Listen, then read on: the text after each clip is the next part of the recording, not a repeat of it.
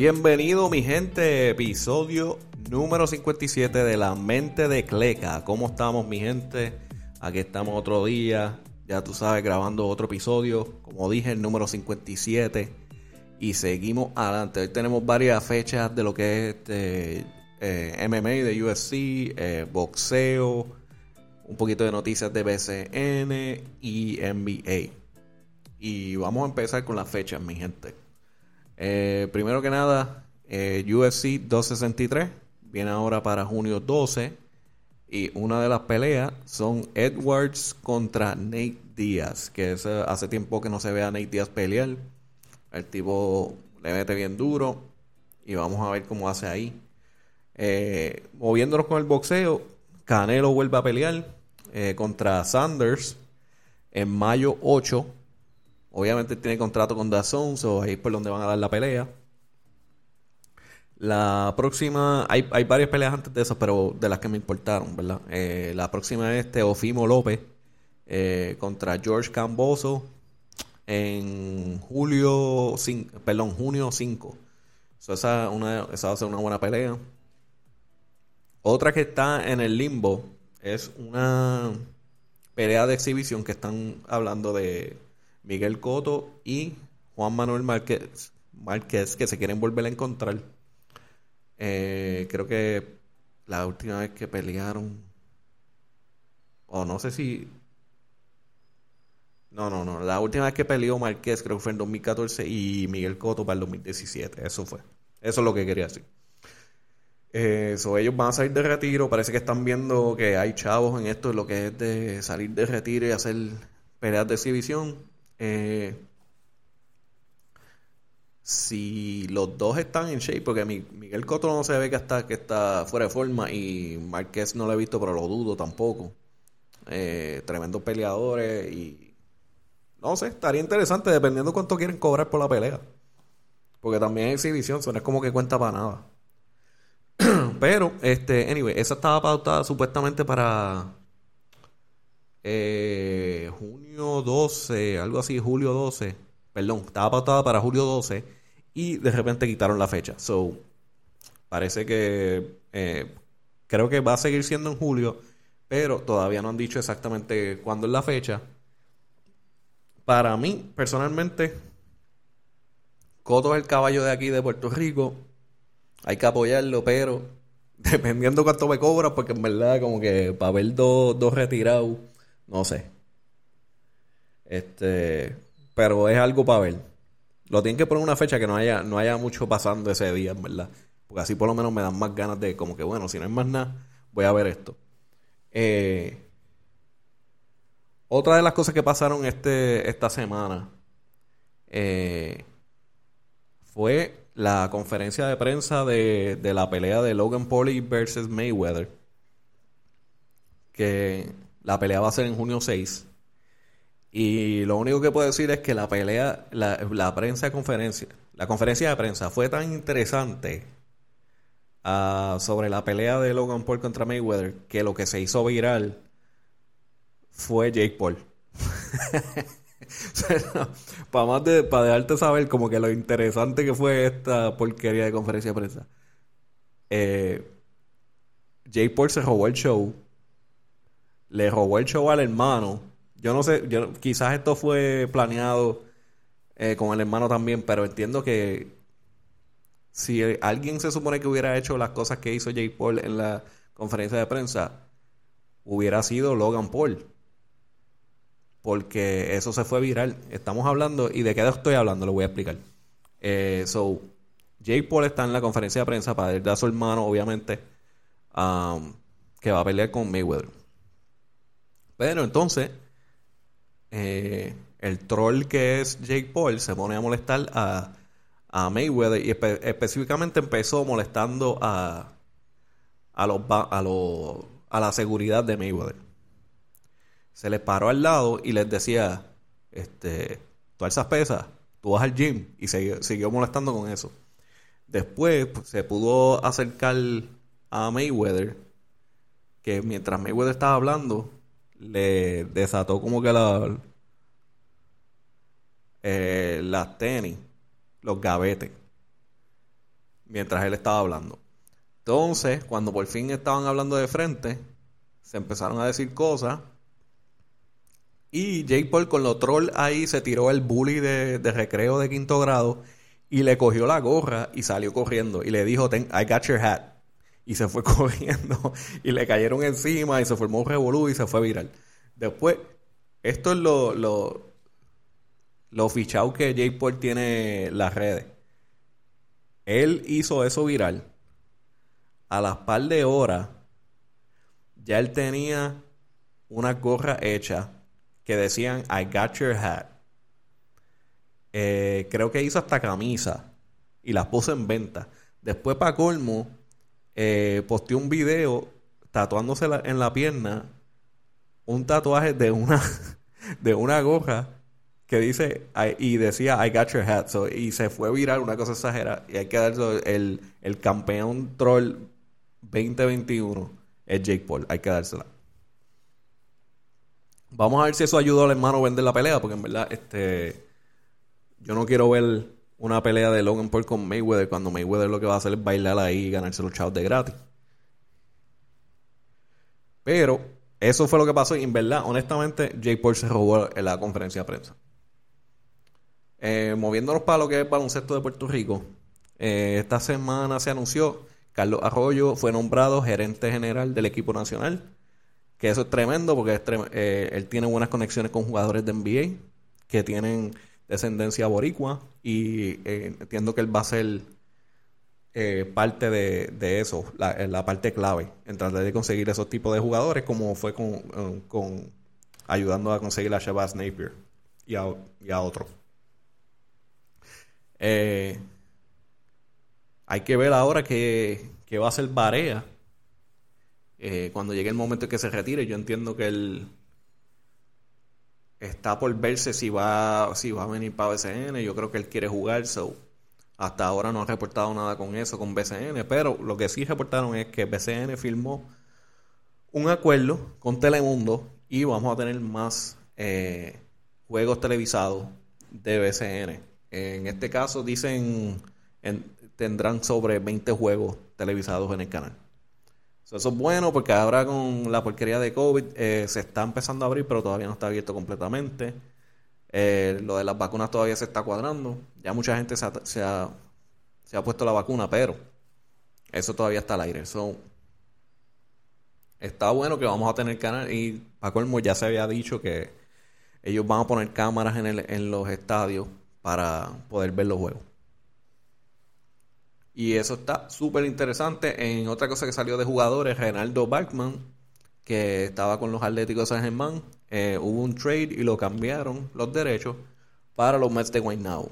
Eh, si los Mets de Guaynabo vienen con más o menos el mismo equipo que vinieron en, en la burbuja, está bueno. Yo, a mí me sorprendió un montón el equipo y especialmente el hijo de, de Stockton que jugó para para los Mets de Guaynabo y verdad que le metió. Y moviéndonos para lo que es eh, la fiebre de tenis. Eh, salieron varias versiones eh, esta semana. No voy a mencionar la Jordan porque la Jordan ya, ya todo el mundo se la sabe. Pero salieron unas Paul George PlayStation Edition que son como que blancas y, azules, obviamente, con el logo de PlayStation. Y tienen un parecido a las Penny 1 y 2. si, la, si tú ves la foto de lo que es la, las Paul George de PlayStation, que son blancas y azules, literalmente parecen la, una versión de, lo, de la Penny 1 y Penny 2. Y si ves la suela, también tiene un parecido. yo no sé si eso fue a propósito o qué, alguien estaba buscando inspiración y, miró inspiración en las penny. Pero tiene, tiene un buen parecido. Eh, otra de tenis locas que salieron. El hijo de Will Smith, Jaden Smith, eh, tiró un collab con New Balance. Y se tiró una tenis ahí que se ve bien loca. Este, es color fuchsia entera. Creo que un poquito de gris. Y tiene un megaphone ahí que parece estilo That Shoe. Eso es bien como que grandulón de, suela. Se ven raros, eso es como que un un estilo específico que, que o te gustan o la odias. Eh, que by the way puse como que un post, eh, lo puedes ver si, si vas para mi Instagram, a la mente de KLK, sale una foto de las tenis y las puedes ver ahí. Otra cosa que, no, sabe, no, no esperábamos que fuéramos a ver, parece que eso ya estaba cuadrado, eh, que iba a salir y pues las dos, pues, como dice, el state de Kobe y Nike acordaron y aparentemente van a salir unas tenis llamadas eh, The Undefeated Hall of Fame, eh, unas Kobe 5 color dorado, eh, que me imagino que obviamente es en tributo por, al, al Hall of Fame Induction que va a tener en, estos en estos meses. Y pues, esto ya estaba acordado. Yo me sorprendió que haya salido, contra que el contrato se acabó, pero parece que ya habían acordado eso. Eh, la pregunta es, ¿estas serán las últimas Kobe que saldrán de Nike? Y si es así, ya, ya, sabes que no hay break para para. Estas tenis se van a ir con los bots vendidos, van a salir en StockX por quién, quién sabe, por miles de dólares, porque estas son las, puede ser la, estas pueden ser las últimas Kobe que salen con, con la, la marca Nike. So, ya saben, mi gente, si las quieren cachar, se tienen para la lotería, a ver si les da suerte. Yo nunca he tenido suerte en eso. Y nunca he conocido a alguien que ha tenido suerte con eso. Pero supuestamente la leyenda existe de que hay gente que ha ganado. Eh, Damian Lillard se tiró este, un tributo a Shaquille O'Neal con una Adidas eh, Dame 7 de Dame Lillard, obviamente llamada Dame Gnosis. Y entonces es como que si los que los viejos como yo que conocen eh, las tenis de Shaquille, cuando él entró a la NBA, él firmó con, con Reebok. Entonces él tenía unas tenis ah, que eran como que unos círculos, eh, la tenis era blanca y unos círculos negros. Y eso era este, un estilo bien, bien famoso en ese tiempo eh, con Reebok. Y eh, Damian Lillard hizo lo mismo de tirarse eso, eh, los mismos círculos, la tenis blanca con los círculos negros y puso como que el nombre de Shaquille y de Gnosis en la parte del frente derecha de la tenis. Eh, a mí en verdad la, las líderes no me gustan se ven, se ven bien para lo que es. Pero es que a mí nunca me han gustado las Lillard, son mala mía. Pero las pueden buscar por ahí. Yo creo que yo las posteé. Eh, las pueden ver y decidir si les gusta o no. Quizás, no sé si las van a vender, no han dicho eso. Porque simplemente salió eh, él jugando con ellas y las fotos, pero no sé si las van a poner a la venta. Que en mi opinión la deberían poner, pero no sé si si se lo permiten. Eso es algo que hay que ver. Porque como que Reebok quizás tiene un, un patente de eso, no sé. Ah, moviéndonos para el básquet, Carmelo Anthony llegó a la posición número 10 de All Time Scoring List. So, se puede decir, se puede decir que tenemos un boricua en el All Time Leading Scoring. Eh, básicamente llegó con 27.314 tiros. Eh, ahora mismo sigue activo. So, el próximo en la línea número 9 es Moses Malone. Eh, si no me equivoco, está por casi. Por casi mil más. So, eso hay, eso hay que ver. Después que él siga con los, con los Blazers quizá le, le puede pasar, dependiendo cuánto tiempo le queda, porque tú sabes que como que con Carmelo él está jugando bien, pero no. Tú sabes, no. Antes que fuera para los Blazers no le querían dar contrato, pero anyway.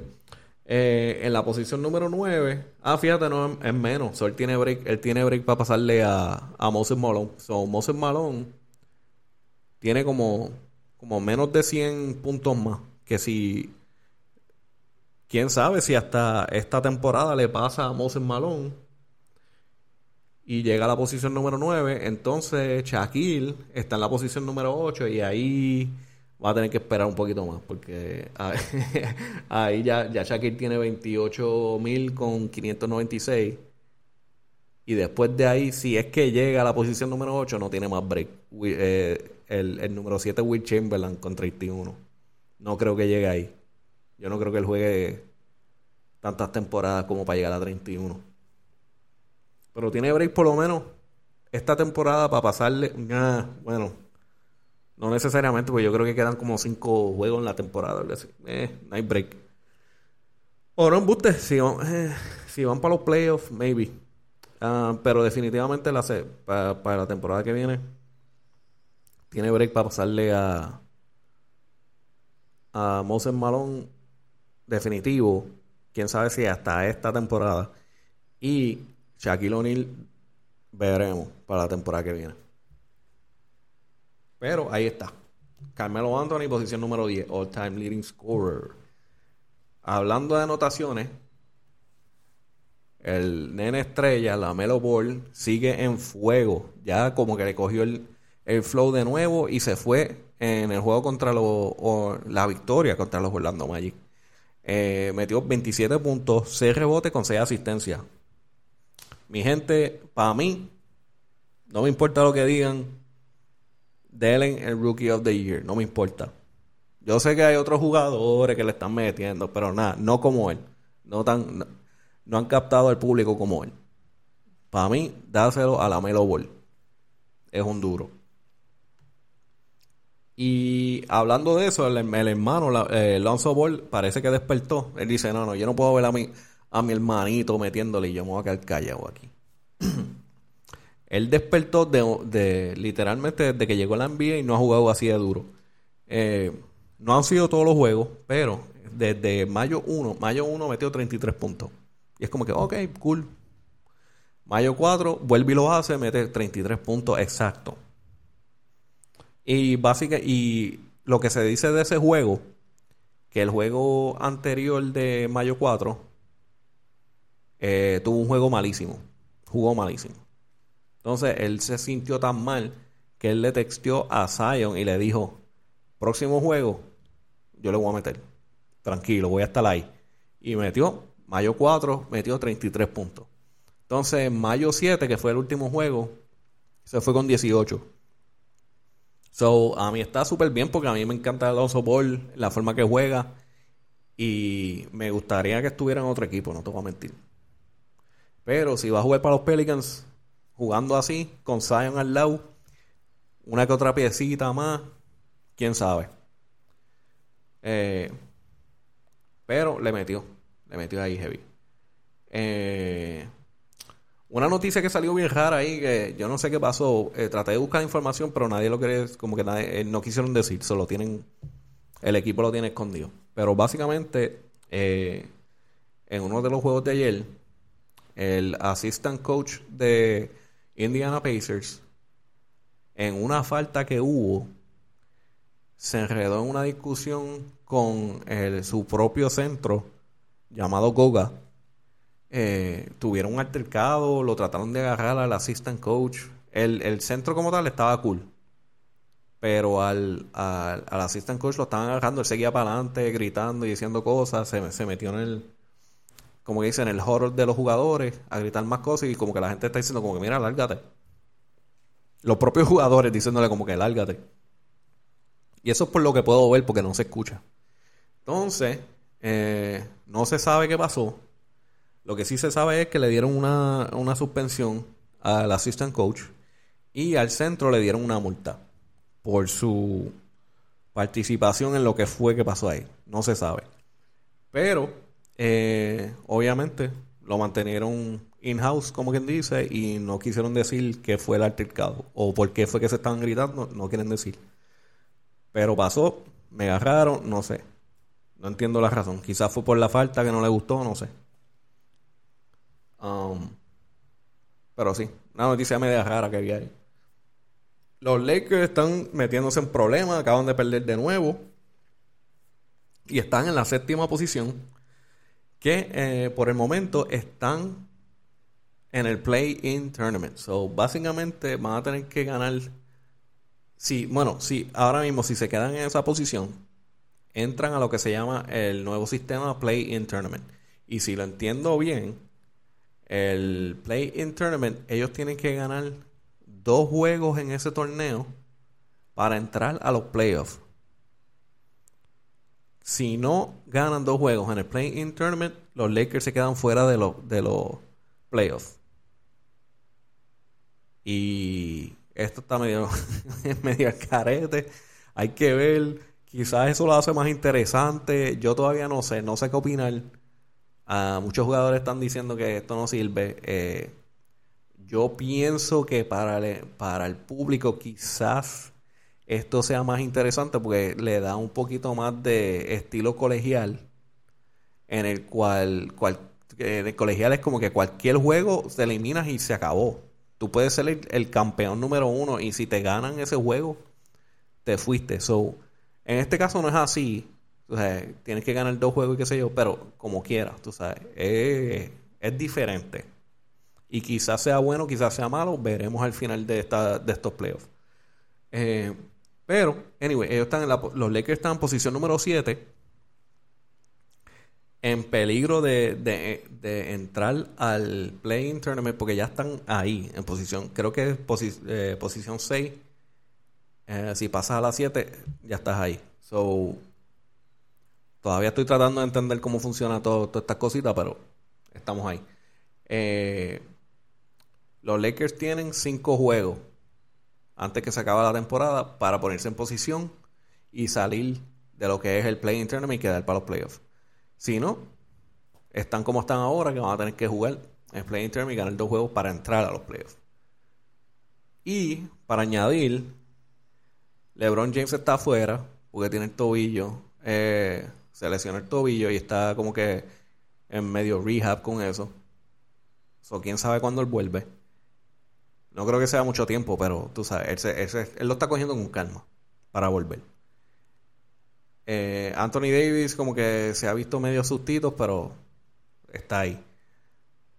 Um, la pregunta es, esta, esta es como que la el bajón de, de LeBron James que empieza poco a poco a tener lesiones más a menudo y eventualmente va a tener que decir ya no puedo jugar más como pasó con, con Kobe Bryant, que para las, últimos, las últimas temporadas estaba teniendo muchas lesiones y tenía que hacer mucho rehab, mucho entrenamiento para poder mantenerse, para poder jugar. So, yo creo que ya estamos viendo el final de, de LeBron James. Todavía obviamente falta, falta par de años. Pero creo que estamos empezando a ver la baja de LeBron James. La pregunta es si vamos a poder ver el, dúo de... yo, yo, no, yo no creo que esto ha pasado en la NBA. Pasó ha pasado en pelota. Eh, pero no creo que en NBA no creo que ha pasado en el cual un jugador y un hijo han jugado en la NBA al mismo tiempo. Y ya Bronny, que es el, el hijo del Bron, le falta un par de años.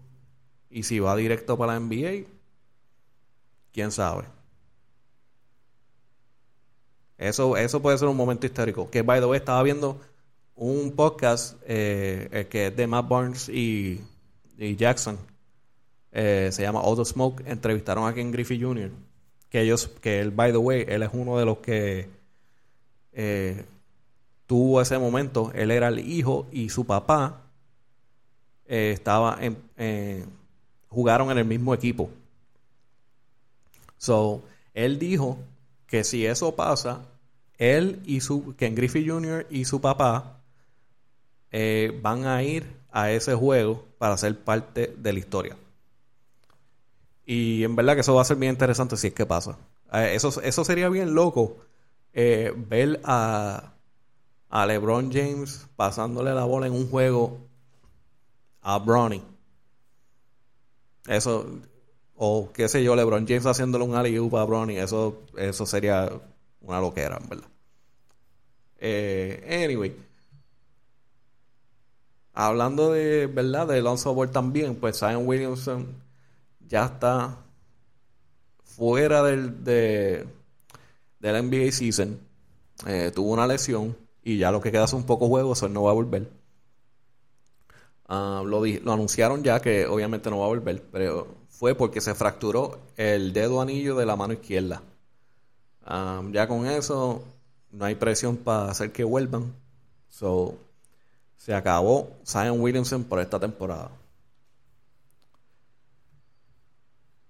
Y eso más o menos, eso es ya lo que tengo, mi gente. Una cosa interesante que quería poner en discusión. Eh, esto yo no lo sabía. Yo sabía que los Knicks obviamente están en Nueva York y es un mercado grande y hacen dinero. Yo siempre supe eso. Lo que no sabía es que ellos han estado en la posición número uno y dos de los equipos más valiosos de NBA desde 1995 hasta ahora.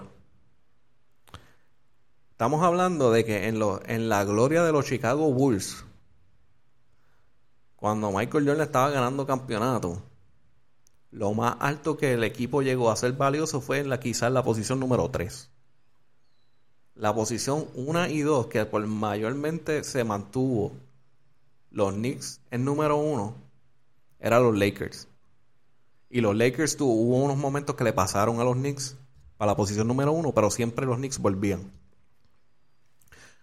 So, ¿Por qué estoy mencionando esto? Porque a mí me cogió de sorpresa. Como que estamos hablando de que los eh, Boston, los Boston Celtics, estamos hablando de, de los equipos Legacy, historia, campeonato de NBA lo más que ha estado es como top 3, top 5 de equipo valioso en, ciertos años y bajan de nuevo. Eh, obviamente los Golden State Warriors ahora están como posición número 3, 4 y sube y baja. Pero a mí me cogió de sorpresa porque después, después de los 90 y quizá temprano en los 2000,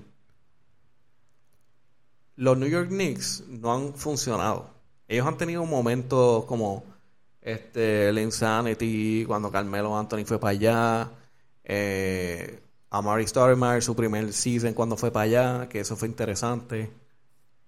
Um, pero ellos han soqueado.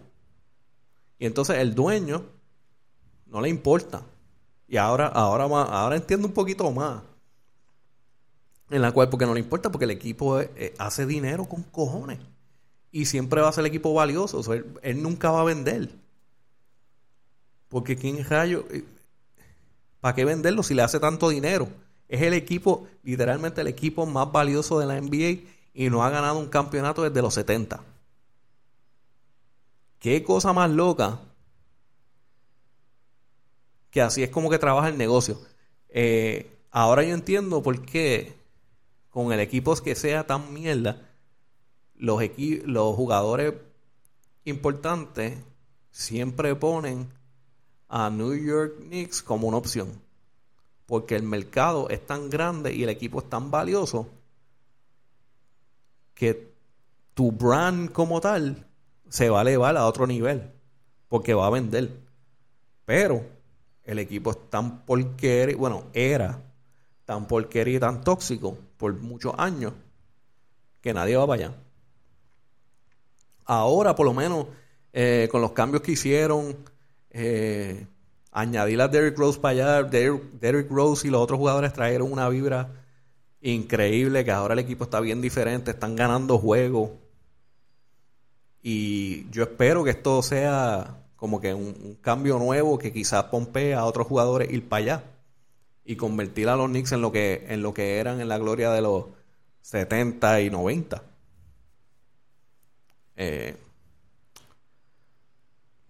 pero este, eso está por verse, pero me estuvo tan loco eso de cuando verla ahí de que literalmente ha estado en la posición número uno y dos, mayormente número uno, de equipo más valioso de NBA. Ahora, yo pienso que la NBA les conviene como que esforzar un poquito más al dueño a que, a que haga más, a que haga más esfuerzo de que ese equipo sea más, más importante en, en la, las temporadas. Porque estamos hablando de que ese es el equipo más valioso que tiene la NBA. Y no está en los playoffs. So, como que no sé. Eh, quizás el commissioner tiene que hacer algo para para que los Knicks vuelvan a, a, la gloria que no han tenido en hace años. Porque por lo menos nunca, tú sabes, en los 90 nunca ganaron, pero ese equipo estaba duro. Y tenía sus jugadores y tenía su, su fanbase. Ahora están los Die Hard Knicks, pero hasta los mismos Die Hard Knicks te dicen como que, mano, esto es una porquería. Ahora es que están gozando un poquito de que sí, mano, estamos ganando. Como que Derrick Rose, gracias, y todos los demás.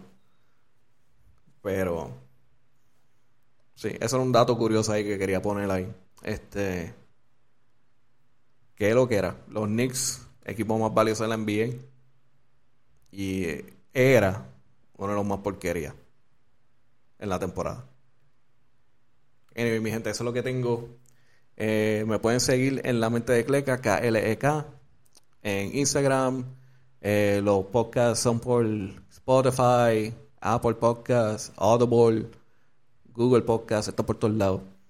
Eh, YouTube, la mente de Cleca, K-L-E-K. Y nada, mi gente, ya saben, este ya episodio número 57 y nos vemos en la próxima. Suave.